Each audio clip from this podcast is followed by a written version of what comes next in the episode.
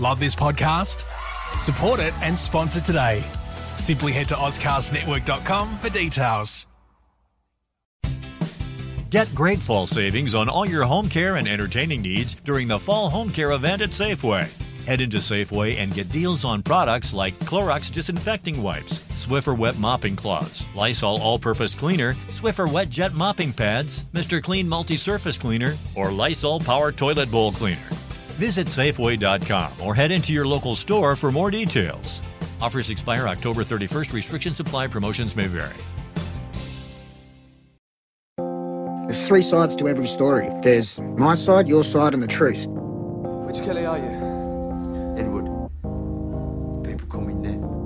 I photograph what my conscience asks me to. Ned, they want to have him in the movie! Mad Max 2. It's my kind of movie. Shut up!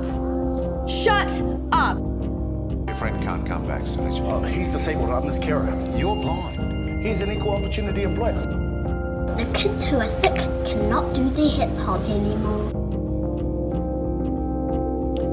And welcome to another episode of The Curb. My name's Andrew Pearson. This is the podcast that takes a look at, well, Australian culture, Australian life, all that kind of stuff.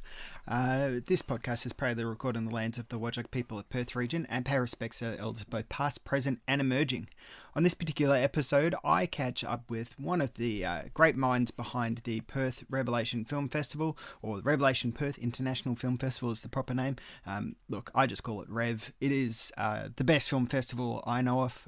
It's the one that I look forward to every single year. I've been going to Revelation every single year for, well, as you'll hear in this interview, almost 2 decades now. I was a bit too young to attend way back when the festival started, but, you know, I've made an effort to attend as much as I could and have thoroughly enjoyed it, because this is a really fantastic festival for Perth. Has a lot of great films, has a lot of great community events. There's City of Vincent short films. There's a whole bunch of really brilliant stuff that goes on with Revelation, and I really hope that people in Perth head along to go and see it. It is launching on the 1st of July, wraps up on the 11th of July. There's a lot of great films and festival events that are occurring. To find out a bit more about what's actually going on at the festival, head over to revelationfilmfest.org and check out what's going on there. As I was saying, a lot of really, really good films on there, a lot of really, really good events. One of the ones I'm really quite looking forward to is seeing The Beach, which is Warwick Thornton's TV series about him basically spending a whole bunch of time on a beach, and it's been edited into a film, and I'm really looking forward to seeing that. But yeah, Richard's got a whole bunch of suggestions as well, which you'll be able to listen to in this particular interview. There's a really, really fascinating discussion. I always enjoy talking to Richard because, you know, he is one of the great people in the Australian film industry. He has done a lot of great work and has a lot of experience with what goes on in the Australian film industry and knows a lot. He is a deep well of information, and that is something that we touch upon as we go into this particular interview and talking about, you know, different things about, you know, the impact of streamers on festivals, the impact of COVID on festivals, the need to pivot, to change direction and to change location and all this kind of stuff. It's a lot going on. It's a lot to run a film festival. And yet it's not just films. As I was saying, there are, you know, special events, there's talks. There is a cabaret and a bathtub event going on as well by Tomás Ford. There's a whole bunch of stuff going on. Anyway, it's enough from me. Let's jump into a discussion with Richard, and make sure to head along to revelationfilmfest.org and buy your tickets, scoop them up. I know that, like, as I record this, I'm recording it on Monday the 28th of June. There is a very distinct possibility that the locality of Perth might be heading into a lockdown. Who knows? We're in restrictions over the next 3 days to hopefully stem some of these Delta variant outbreaks and stuff like that. But basically, if things change, fear not. There is a RevStream service that you can actually rent films online and watch some of the films from the Revelation Film Festival over the past few years. And certainly, as we discuss in this particular interview, Richard and the team, Jack and Susie, might pivot again if that happens. He's not afraid of that kind of stuff, which is great to hear. Anyway, let's listen to the trailer for the film festival, and then we'll jump into that interview.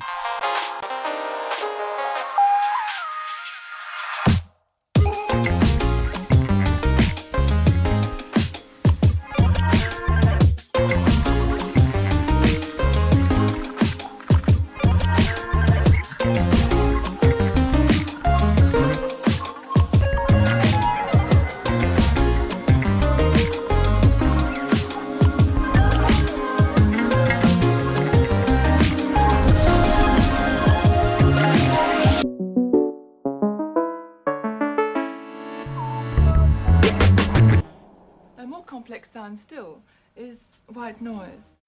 I want to talk about the challenges that you and Jack face over like 2020, where obviously there's been so many kind of the same kind of bundle of films that we would probably expect would have been delayed from, you know, different places and stuff like that. So how have you gone? What kind of challenges did you guys face programming this year's festival as opposed to the festivals in the past? You know, was there a less of a lineup of films to pick from, or Yeah, well, we potentially cannibalized ourselves a little bit because we did do the event in December. So there would have been titles around that period that we would have considered for July. Mm-hmm. But we were prepared to, we were talking about all kinds of things. We were talking about whether we strip back the dates, you know, just not make it as big, 10 days, 11 days, whether we would do fewer films, because we at Luna in Leederville, we occupy three screens. So do we just think about two? Just doing two screens. So it's fewer films, fewer sessions, still the same amount of time. So do we do it like that? But we continued obviously to hammer for the films and see what was around and that sort of thing. And there didn't really seem to be a decrease in the volume of films that were around and a decrease in the quality of the films that were around. So we were able to still program as we went. We were able to still program to what we would ordinarily do in terms of volume. But what was lacking for us, because any film festival has a number of tentpole films, we just call them tentpole films, you know, they're the films that can make you the dough. And there wasn't that volume of, you know, the big ticket items that, like for us, for Rev, we usually have about six that really punch hard. And put some money in the bank, but there wasn't that volume. So that was a challenge for us because they underpin to a large extent, you know, the budget, the box office, and also they do flow on to other films. You know, if new audiences are being introduced to the festival by these, you know, kicker films, then they might dabble in one or two others, which is part of the audience development in the longer term. So without them, you know, that's got a serious financial impact for any film festival. The Melbourne Film Festival is in the same boat. Sydney, New Zealand, Brisbane, everyone is in the same boat. So that's a thing. So you have to be really, you have to really, really think about what it is that you're doing and how it all works and how you can maximize the box office potential, because it's not going to be there in the same way. So you have to look at films that have a different kind of connection with audiences and think. So for us, for instance, over the last couple of years, like the December event and this event, we really zeroed in on Australian films and local films. The local films built in audience straight away. So that was a big thing for us. And I think we did pretty well. And one of the good things about COVID, I guess, is that in WA, because the transmission has been not interrupted as much as everywhere else, the quality of local works has been really fucking great. Oh, it has, hasn't it? Yeah. And the short films as well have been able to think in a much more expansive way. So they always had their own voice, like a WA voice. But this time round, they've got a scope, which other short films from around the country don't necessarily have. And I know because I watched 600 of them for the St Kilda Film Festival. So, and there is also kind of an openness and a scale that other short films from around the country don't necessarily have. So, that's been a big focus for us in the program. Another challenge as well is the change in the industry, and you could talk to Ingrid at Luna or any cinema owner around the country, is that because there hasn't been the heavy hitting releases at cinema, the focus for them has been on special events. So that's a big thing as well. So pulling out the concepts a little bit and building around the concepts to deliver a different kind of experience. Now, you could probably argue that's one of the big the problems with cinema for a long time, is that the experience of going to the movies has not been enhanced. You know, it's just, you just go to the movies and then you're out again. You're spat out into a shopping centre or a car park or something like that. So that whole experience doesn't really exist anymore. So I think there's this really great thing of, it's Back to the Future in many ways, you know, when going to the cinema was an experience, going was an experience. So pulling out that experiential nature of going to the movies, I wouldn't say was a challenge for us, but it was certainly front of mind in a way that potentially hadn't been there at the front like it had been previously. So that was a challenge as well. But probably in answer to the question, probably the biggest challenge was finding those big heavy hitters that can sustain the festival. I've noticed as well with, you know, Apple and Amazon and all this kind of stuff have really kind of jumped into getting into the indie scene a lot and picking up, certainly in Sundance and stuff like that, they were picking up a lot of smaller films. I'm thinking of, I can't remember, there's a film about a deaf family as well that kind of got picked up for a lot of money by Apple, and it just seemed like that was the kind of film that usually would go to a festival like Revelation and pick up that way. Has that really impacted things a lot, especially from both a Revelation perspective and a St Kilda Film Festival perspective? Look, not so much the St Kilda Film Festival perspective, because that's primarily short films. But from a Rev perspective, that's been going on for... Like, I was at South by Southwest probably 3 years ago, and I met a guy from Amazon there, like one of the reps from Amazon. And the very first thing he said to me was, "We want to buy everything here." They're not interested in actually seeing it, but they want to buy it. And they want to buy it for a couple of reasons. They want to buy it because their machine is so content hungry that they just have to keep shoveling the coal into the boiler. And they don't care where the coal comes from, as long as it fires the machine. And the other is to cut everyone else out. And the net effect of that is that it drives prices up. So films that would ordinarily have a low base are suddenly inflated as this bidding war kind of happens. And it does cut other people out. It cuts the distributors out. So in my view, the distributor as a middle person, that's a very endangered species, in terms of a business species. So for us, what that whole thing, like with what Apple does and what Amazon does and what Netflix do, is it's increased the speed that films travel through the industry, so which is a challenge in itself. So for instance, a film that would be at Toronto in September is usually out on a streaming service by January or February. So that's like three months. In the old days, that is like 4 years ago, 5 years ago, a film from Toronto in September would stay on the film festival circuit for at least a year and like 18 months. And that would be circulating around the world. And before it got a cinema release, if it was acquired in Australia, for instance. Now that doesn't exist anymore. So now a film's life on the festival circuit is 3 months.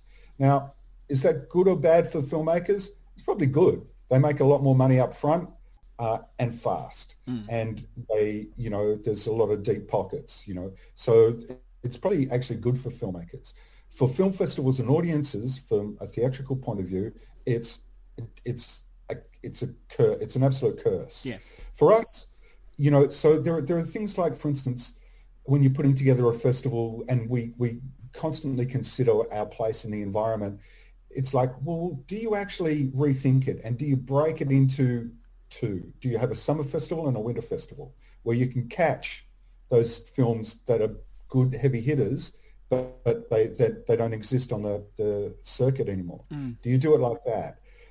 But then what the Amazons and the Apples want to do, they don't care about other. There was a time where the more laurels you could accumulate at being at a film festival, the better it is, and the web history and all that. It totally works for the release.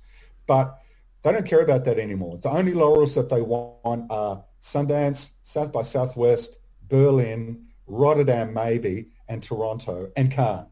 So it's really the top five if you take Rotterdam out. So there's the five. They only want those five. And if they can grab two of those or one, that's their work done. They don't need to shop it around to any other film festival.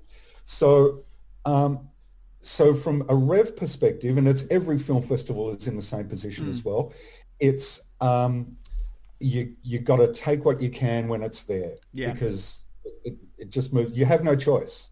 You're the victim of what's there. But only a very short amount of time ago, you had a whole different menu that you could choose from, that everyone could choose from.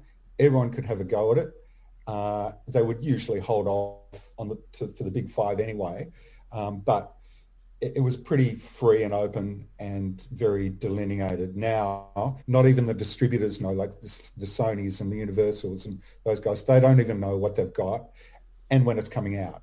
And it might only be a matter of a few weeks. Yeah. So, But Revelation's pivoted though. Like you've consistently pivoted into interesting things. Like years ago you did, the live music and stuff like that, which was excellent, and then now you've done blind data music video and things like that. And then you've got XRWA. So all of that kind of pivoting has kept it fresh and alive. How important is that for you guys? And how difficult is it to be like, oh, we've got to add this extra thing on as well? Well, for us, just going back to the last question, like the issue with getting films and the speed of the industry and the Netflixes and the Amazons and the Apples and all that, that doesn't worry us. Yep. Actually, it's not a problem for us. It is a problem for for other film festivals, which are very, very big, and they have very big operations to run, which cost a lot of money. So you need a level of security. We don't have that issue. So for us, it's not a major issue.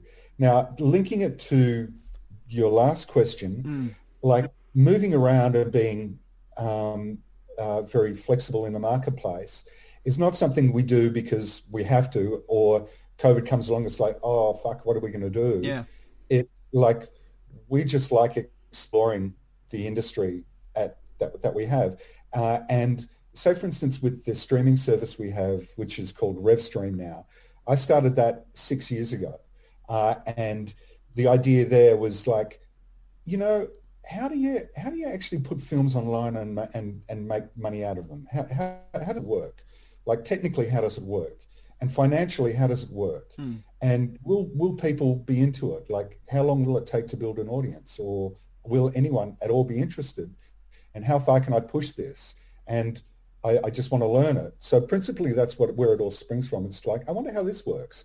So we'll give it a go just to figure out how it works, which is what we did with RevStream. And now 6 years later, like I was making one sale every 2 months. Now it's actually a viable business. That's good. When I say a viable business, we can count on money coming in from it, and it's quite predictable. And it actually works. There's a nice deep library there. There's a great array of films there. Yeah. Oh, it's awesome. It's awesome. And I haven't added to it for a couple of months, but it's really super good and it actually works. So something like that, for instance, was not we have to expand our audience and financial base, but it was more, I wonder how this works. And then from a pragmatic perspective, from a management perspective, we know this industry is very, very dynamic, and the media industry changes every single day.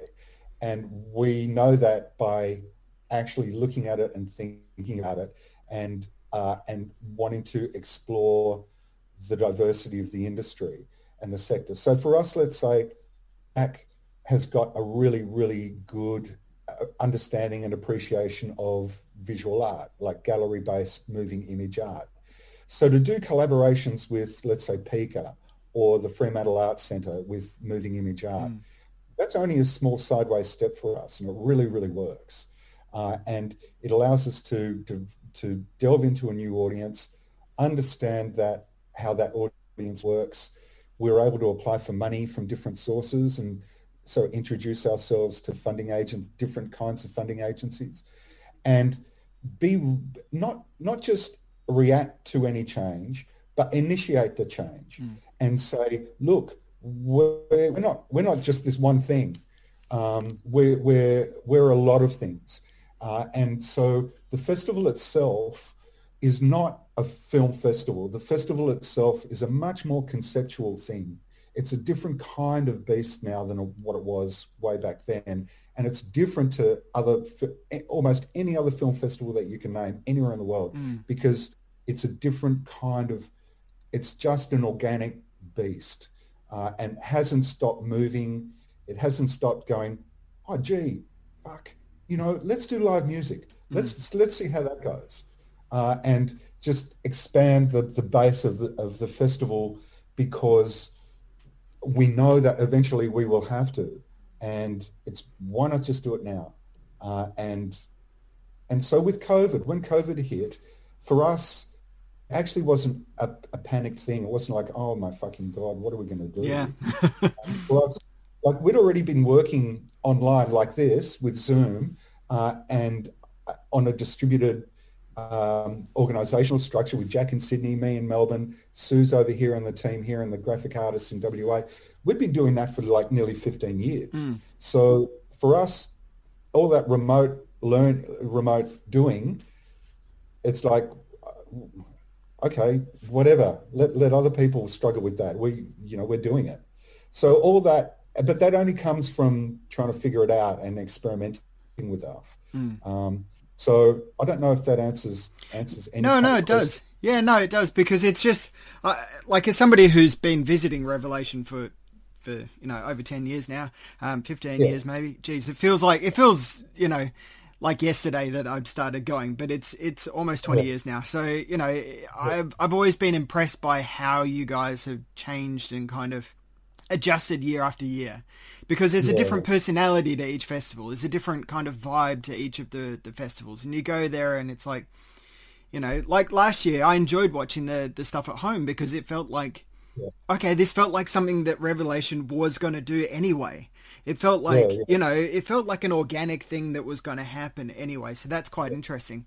This year in particular, you've got Tomás Ford doing, his bizarre kind of cabaret-ish in a bathtub kind of thing as well. So it's something completely different altogether. But underpinning all of that is a support for the local arts and a support for Australian arts. And I think that's really important, which kind of leads me to one of the things that you've been really vocal about, and kind of instigating a change, I guess is the best way of putting it, within the arts industry in Australia, where it's so heavily tied to fossil fuels and things like that. That's something that Revelation doesn't do at all. How hard has it been for you, and kind of what's been the reaction and the pushback in a way for you in particular, because you've written up some great pieces about it, to stick your flag in the sand and go, this is not right, this is not on. How's that been? Well, look, it's really super interesting. It's never been like a flag planting thing. Certainly for me, it's just been just my personal opinion. And because I spent so many years at the festival, literally on my own doing everything, it's just like, well, I don't like it. But, I was talking to someone about it the other day, and it's like, obviously the fossil fuel side of it and the environmental side of it is a central thing. But for me, originally, it was much more a exploitation side, approach. It's like these companies will destroy cultures, and they will destroy places, and they will destroy environments and poison rivers, and set things on fire. And be the most obscene colonialists that you will find is any nation, colonialist.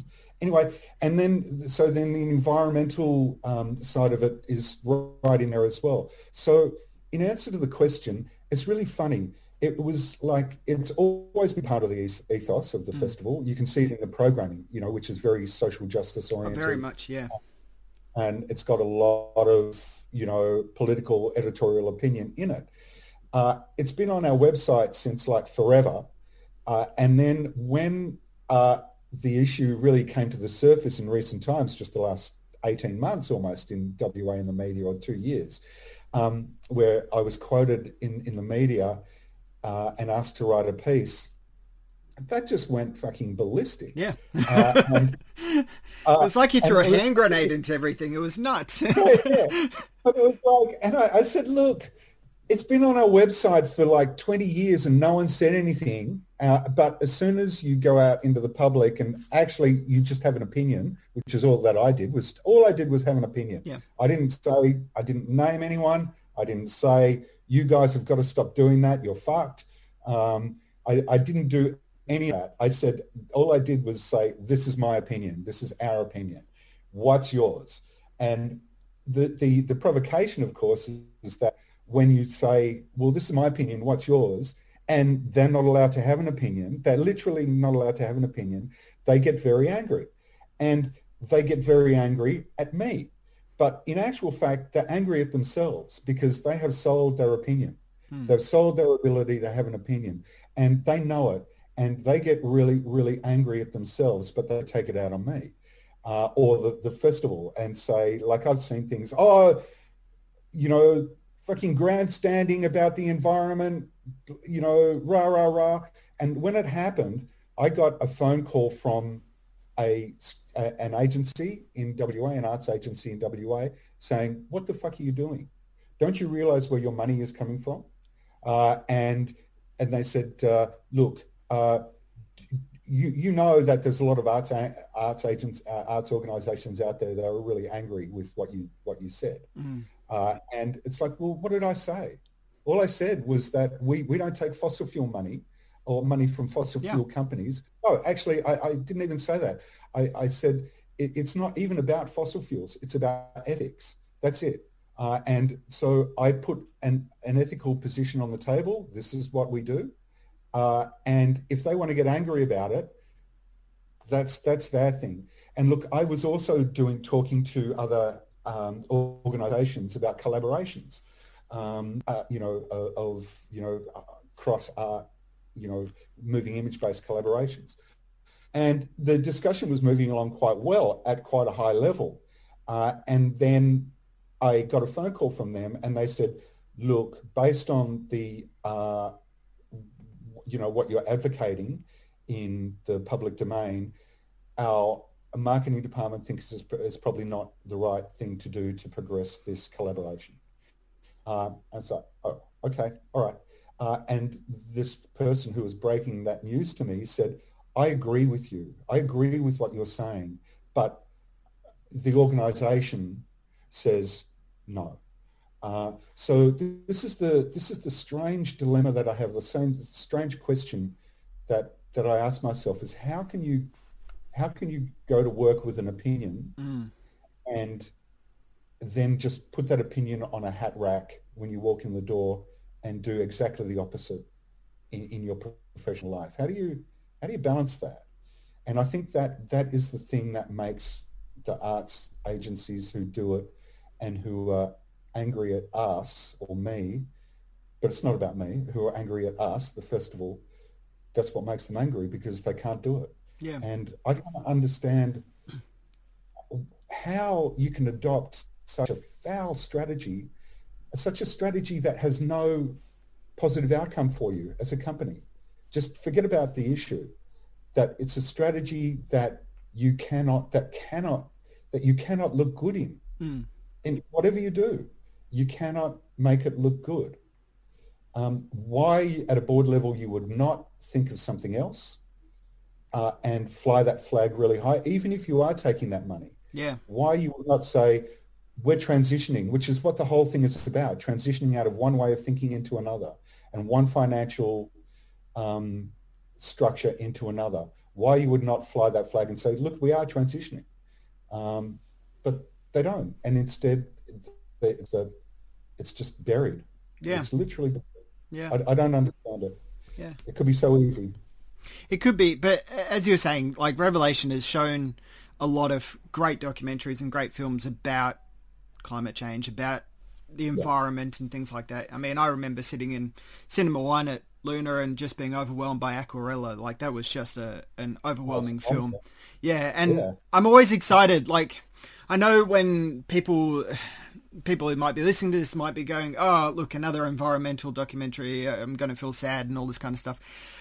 But there's some kind of brilliance and beauty to these kinds of films in a way that doesn't feel overwhelming. And that's what I always look forward to when I see the lineup come up and there's a whole bunch of titles I've never heard of. And I'm like, oh, I'm excited because this is going to be a journey that I don't know where it's going to take me. So for this year's festival, what are the champion films for you that, you know, the ones that kind of, you know, this is the journey that people should go down, besides all of them? You know, it's very hard to kill my babies. But, you know, if I've got to narrow it down and like be, you know, barbaric about the whole thing, boil it down, there's a couple. I think the documentary, The Monopoly of Violence, I think that is just a kick-ass documentary. It is so well made. It looks brilliant on the big screen. It's literally fiery. It's like it's about the use of state-sanctioned violence, i.e. the police, and, you know, things like the National Guard in the United States and all that, to quell civil unrest, and where the balance is. You know, where do they work for the citizenry, or where do they work for other gigantic forces? You know, that's what the argument is about. And it's so well put together and very intellectual in its approach, really rigorous in that kind of a way. So, and it's cinematically, it's really amazing. So that's one that I would put forward as like being a really great experience, whatever you think of the issue. Then I really, really like the film We're Not Here to Fuck Spiders. I think that's just... It's brilliant. Good. It's good, isn't it? Yeah. It's a really brilliant piece of work, and everything about it is awesome. Like, just the way it was made and, you know, semi-improvised and, you know, in a busted-out squat, you know, derelict house and the whole thing, you know. And even the history of Josh Reed, the director, you know, his old man, My Long Weekend, and that sort of thing, which is just a classic in its own right. So that is an awesome movie. And when I first saw it, I thought, oh, wow, this thing is fresh. And like, I liked it a lot. And I said to Jack, you know, mate, you got to look at this movie. I think you're going to really like it. So that's one. And in the same spirit, I really do like the Neon Across the Ocean from Matthew Victor Pastor, a really very cool Australian director. His visual style in that film is really beautiful as well. I thought it was really impressive. Yeah, it's striking. He's still finding his directorial feet and still finding his, you know, breakthrough work, but I don't think he's very far away of that. Whether it's here in Australia or internationally, and it may very well be for him internationally, because I think he really does have a really good European feel about his films. He's got a really great eye for photography and colour, and that colour, whole kind of Wong Kar-wai vibrancy of you know, Hong Kong and Asia. He really captures in his movies, but also the loneliness of big cities and big metropolises and that sort of thing, and the outer limits of, you know, the people inhabiting the outer extremities of those places. I think he's got a really, really good handle on, and you can really see him building up to a breakthrough work. So something like that. So that film is really amazing. I really like the opening night movie as well, Freshman Year. Which overseas was called Shithouse, but I don't know why. It's just I was talking to Cooper, the director and star and editor and producer and you know, a writer of the film, the other day, and I was going to ask him that question. But I really like that movie as well because it's really authentic. It's boiled right down to its, it's really distilled well, and that's what I've really liked this year about the films in the program. And this was the same with the St Kilda Film Festival too, was that the films were really boiled down to their absolute core, and you know, it's what you have are the pure ingredients of, you know, story, performance, cinematography, sound and editing. And you can see them all so strong. That film Freshman Year, I think, has really got that. And this year, I think, you know, we've always, run toward, you know, authentic voices, really strong works, really strong signatures and that sort of thing. But I think this year of any year, there's, you know, just authenticity. And that's what you get without the heavy hitters, you know, without the, you know, the tentpoles. You get a much more, distilled is a good word, but you get a really focused clarity of where people are at and the commonality between storytelling across the world, which is just straight at you, very simple, very character driven and really, really honest. Yeah. Well, thanks for your time, Richard. I really appreciate it. I want to wrap up by asking sort of a two-handed thing. There's Revelation has often sought for, community support and all this kind of stuff. And you guys have recently put up a link for people to donate to ensure that the festival continues going, which is fantastic to see. And I'll make sure that I'll share that out alongside this interview as well. But where do you see, like, what are your kind of... What's your vision, I guess, for the next few years of Revelation? What's the pie in the sky kind of thing? What's your dream thing that you want to do with it? Look, you know, it's really funny. In the early days of the festival, when we were starting to get some traction, I was thinking, I always had something like the Melbourne Film Festival, like being at that kind of level and that scale and that sort of thing is part of the aim. But that drifted away quite quickly. And I learned really early that, and particularly now over the last couple of years, is that you can't have a 5-year plan or a 5-year vision. You can't even have a 3-year plan or a 3-year vision. So I get really frustrated in funding applications and such where I've got to say, when I've got to put a business plan in for 5 years. It's like, fuck that. No, I'm thinking like now. Right? Yeah, like what if another COVID happens? Yeah. yeah. And so what the plan is to just keep doing exactly what it is that we're doing, and that's just experiment with everything. Say, gee, I wonder what would happen if we did this. And that's not in the plan. But so like, it's funny because all my plans and what I predict actually does happen. Like we get the audiences that I think that we will get. We get the funding that I think we will get, although it's never enough. We build a streaming service. You know, we integrate live music. So that all that happens. But the vision, look, I don't know. I think, I don't know. Well, actually, it's not the vision. It's like where do we want to be in 3 or 5 years? I actually don't know. The vision, I think the vision was so far ahead back in the day that of what the festival could and should be. We're still not even, you know, we're still, that vision statement has still got so much room to still fill for us. So we're not behind. We don't have to be anywhere where we're not. I think where we're at is right in the zone. Yeah. It's actually right in the zone. Because we are making movies. We're not just showing them. We're making movies. Last year I made 4. I produced 4 VR movies. Yeah. This year we're producing 4 with the City of Vincent. You know, we're making movies. We're showing movies. We're doing moving image art, producing. We're commissioning art. We have our own streaming service. We have a festival. We're screening throughout the year. We have the WA Screen Awards. If it all turns to shit over the next 3 days here, that's not a disaster for us. And we just like shapeshift into something else 3 months from now, 4 months from now. And that's actually fun for us. It's not a headache. It's fun, you know. So I think we're exactly where we should be. And I don't want to be anywhere else. That's good. That's the answer to the question. Fantastic. That's a perfect way to wrap up.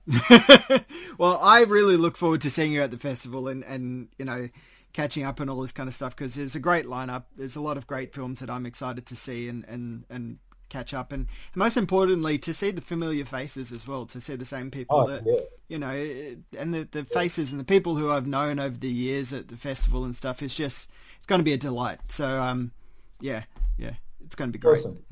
Yeah. Well, look, thanks so much for the time. It's very enjoyable. No worries. Thanks, Richard.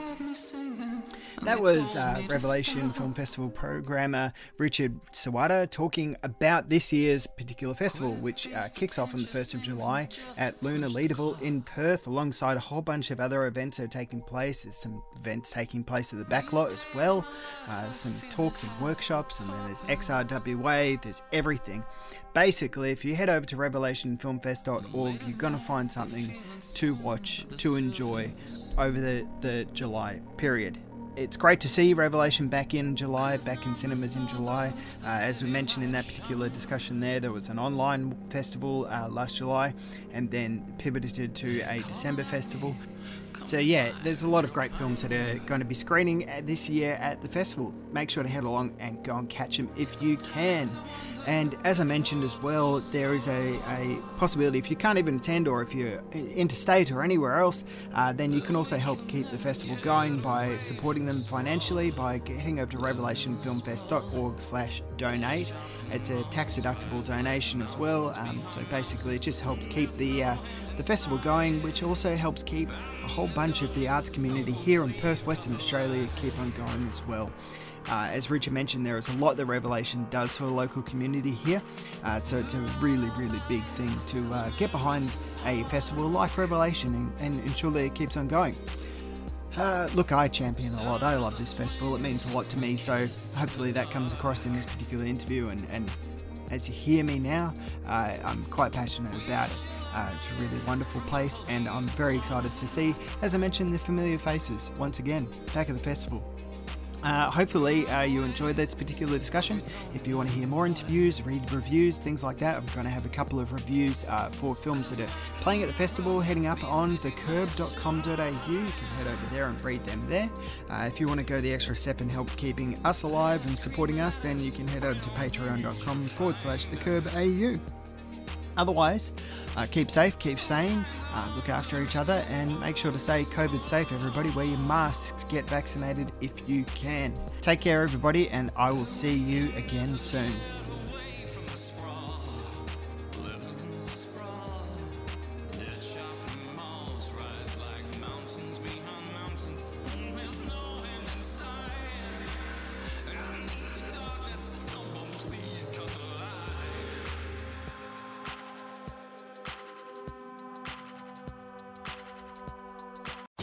Love this podcast? Support it and sponsor today. Simply head to OzCastNetwork.com for details. How powerful is the Cox Network? So powerful that one day the internet will let your doctor perform miracles from thousands of miles away. Connecting to remote operating room. Giving a whole new meaning to the term house call. Operation complete. The Cox Network. With gig speeds everywhere, it's internet built for tomorrow, today. Cox, bringing us closer. In Cox serviceable areas, speeds vary and are not guaranteed. Cox terms apply. Other restrictions may apply.